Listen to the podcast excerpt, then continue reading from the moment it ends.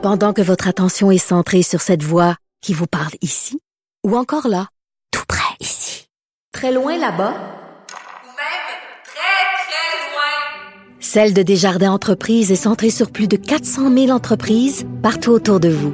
Depuis plus de 120 ans, nos équipes dédiées accompagnent les entrepreneurs d'ici à chaque étape pour qu'ils puissent rester centrés sur ce qui compte, la croissance de leur entreprise.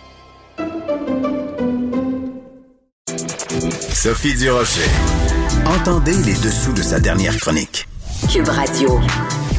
C'est un scoop de ma collègue Elisa Cloutier dans le Journal de Québec, Journal de Montréal de ce matin. Les éducateurs en garderie auront désormais accès à des masques à fenêtres transparentes afin de faciliter pardon, l'apprentissage du langage et le développement des tout-petits.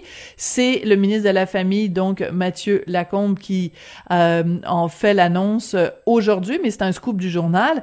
Et euh, ben, ça soulève toute la question de ces fameux masques à fenêtre, parce que moi, quand j'entends ces trois mots-là ensemble, je pense évidemment à Jean Héroldi, euh, designer qui, lui, en a créé des masques et qui, pas plus tard qu'il y a quelques jours, a écrit justement une lettre dans le Journal de Montréal, Journal de Québec, pour dire « ça a aucun sens, la bureaucratie à Québec ». Donc, je voulais savoir ce qu'il pense de cette annonce du ministre Lacombe. Jean Héroldi, bonjour. Comment vas-tu, Sophie? Ben moi je vais bien, mais toi je devine que tu dois être un petit peu collé au Ben- plafond. Comment t'as réagi quand t'as appris ça?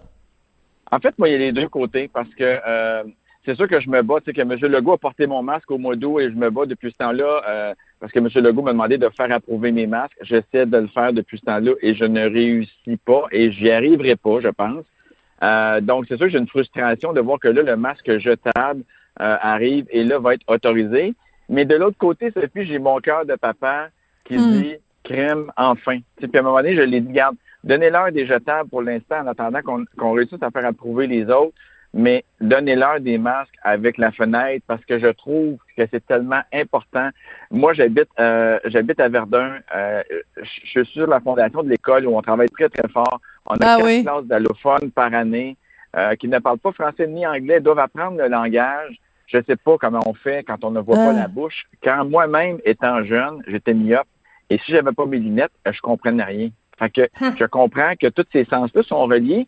Et si ce n'est que de voir le professeur, le sourire de l'éducatrice le matin qui nous Ben amène oui. dans un mood au lieu d'un robot qui nous parle de je ne sais pas quoi, que je n'entends rien.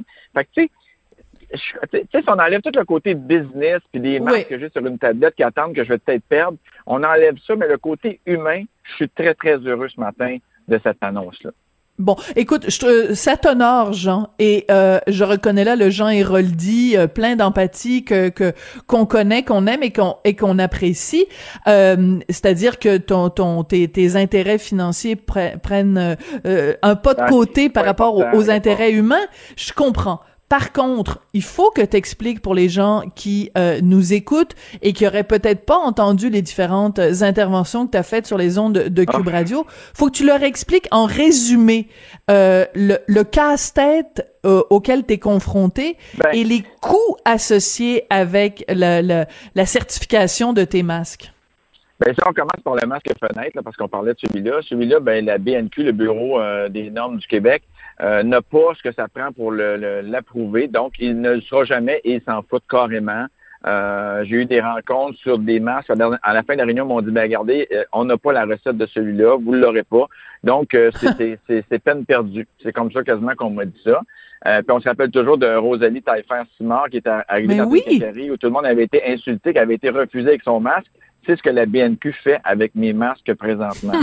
Euh, pour le pour tous les autres masques, et, et en fait, c'est pour les masques en milieu de travail qui est le problème. Parce que, tu sais, mon masque fenêtre ou, le- ou les autres masques que je fais pour vous promener, faire vos affaires, aller à votre euh, travail, ça dépend du travail que vous faites. Si vous êtes relié avec la CNESST, c'est eux qui mettent les bâtons dans les roues pour je ne sais pas quelle raison.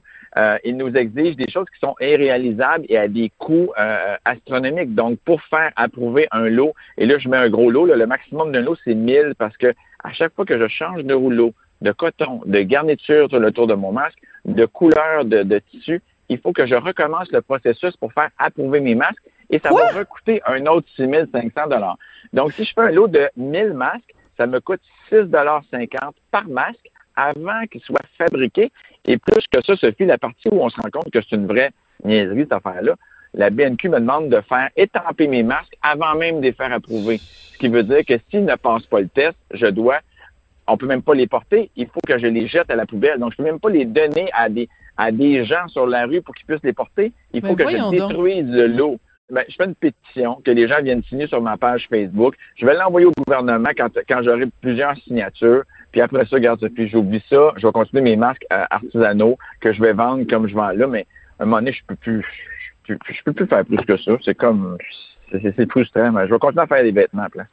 Ouais, mais ce qui ce que j'ai de la difficulté à saisir, c'est que quand je lis le texte de ma collègue Elisa Cloutier, euh, excuse-moi, quand je lis le texte de ma collègue, euh, ce que ça dit, c'est que le le le ministère euh, va fournir des masques au personnel dans tous les services de garde et ça dit l'appel d'offres pour l'acquisition de ces masques sera lancé sous peu. Mais je veux dire, toi, t'es prêt depuis quand à, en faire des masques? Ben, moi, j'ai déjà répondu à des appels d'offres du gouvernement. Euh, ça fait déjà cinq mois pour d'autres, pour le, le ministère de la Justice. Pour un autre, en fait, c'est des, des appels d'offres d'un million point huit à deux millions euh, que j'ai jamais eu de nouvelles, puis que j'en aurais pas. Là, ils font un appel d'offres, ils savent très bien. Et j'espère que c'est la compagnie québécoise qui va avoir le, le- qui va avoir le contrat. J'espère. Tu sais, il resterait plus juste ça que, que, que c'est pas la compagnie de Louisville qui n'ait pas le contrat, que ce soit une compagnie qui importe de la Chine. Je, je serais complètement insulté.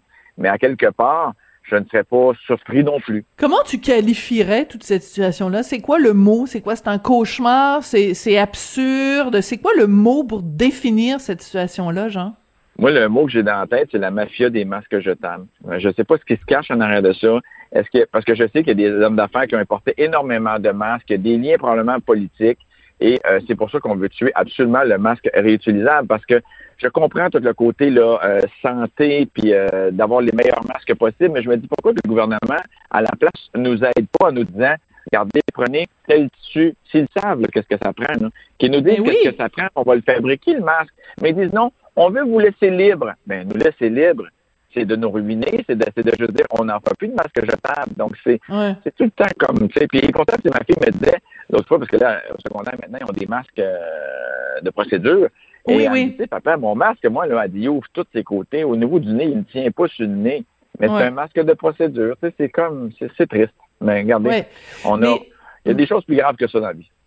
Oui, je comprends, mais euh, mais ça n'empêche pas de parler aussi de ces choses-là. Euh, c'est que j'essaie de, de de de saisir en plus le fait que le gouvernement arrive aujourd'hui en disant ok on va donner des masques euh, à, à à tout le monde qui travaille en CPE parce que c'est important la communication avec les tout petits. Et Ouais. il dit ça aujourd'hui, donc euh, le 11 février.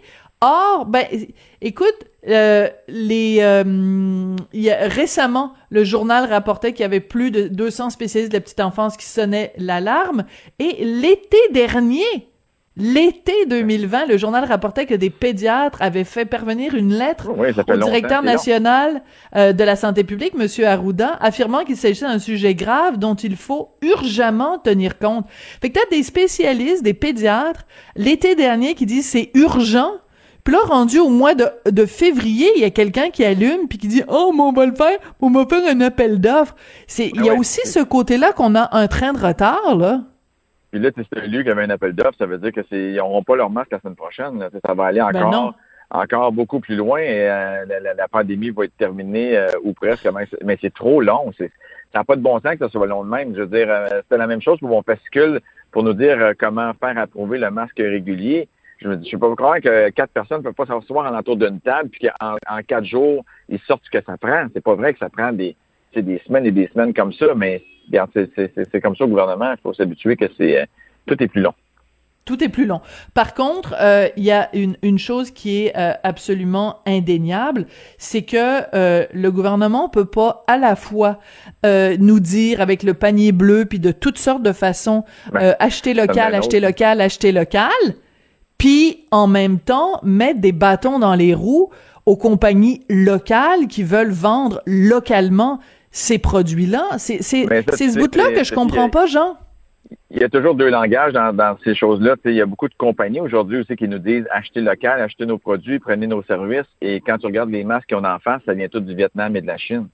Ouais. Il a toujours ce double langage-là, mais, mais je pense que le gouvernement a dû faire ça aussi, ces règles-là, peut-être, pour euh, limiter les masques aussi de tissus qui rentraient du Vietnam, de la Chine. Il y a des compagnies qui en ont besoin de 100 et 200 000 masques. Là. Ouais. Donc, euh, là, les, ces importateurs-là, parce que j'ai parlé avec un qui en produit pour une grosse compagnie euh, au Québec qui avait une grosse commande, puis là, il dit, ben moi, je suis bloqué, je peux pas. Donc, ben, le gouvernement, il vend ses masques de procédure de l'autre côté. Fait qu'il a coupé comme ce marché-là, mais je pense que c'est les petits comme nous qui en souffront plus, peut-être, que les euh, que les grosses compagnies, je sais pas trop. Mais, mais en même temps, c'est que je comprends pas, encore, je te l'ai déjà dit, je comprends pas pourquoi que tous les gens d'environnement ne se lèvent pas debout et disent Oui. pas à M. Legault, écoutez, c'est notre planète. Vous avez dit, ils ont dit l'autre fois à la radio que euh, juste pour les écoles secondaires, c'est un million de masques par semaine jetables. Mm. Euh, et ça, on compte pas de tous les autres masques jetables partout. Et là, les masques euh, fenêtres aussi jetables, c'est des millions de masques. Et c'est pas vrai que c'est recyclable. Donc, euh, Ben on fait quoi? Pourquoi on n'encourage pas l'économie qui... euh, Puis en même temps, Sophie, je vais faire un chiffre d'affaires de... Je te dis pas de profit, mais un chiffre d'affaires cette année de quelques millions grâce aux masques. Euh, mais il me reste loin de ça, il me reste vraiment pas beaucoup parce que ça a été tellement difficile à gérer, mais quand même, mais le gouvernement est quand même intéressé à venir chercher là, sa part d'impôts, sa part de ci, Ah, sa ben part ça- de ça, sa part de ça. Là. Ah, ça, Tu c'est sûr. Ils sont très proactifs là-dessus. Là. Ils disent Oui, pas, oui. OK, fais tes masques, reste dans ton coin, mais on va te laisser tranquille avec tes affaires. C'est pas ça, là. Oh non, non, ça, quand il vient le temps d'aller chercher dans nos poches, ils sont toujours là. Hey Jean, bon courage pour la suite des choses, puis tiens-nous Ben, au courant pour euh, ta pétition. ma pétition. Merci. Absolument, la pétition de Jean Ouais, donc designer et styliste, donc euh, créateur de ces différents masques, et, et, euh, il réagissait donc à cette annonce du ministre de la Famille, Monsieur Lacombe.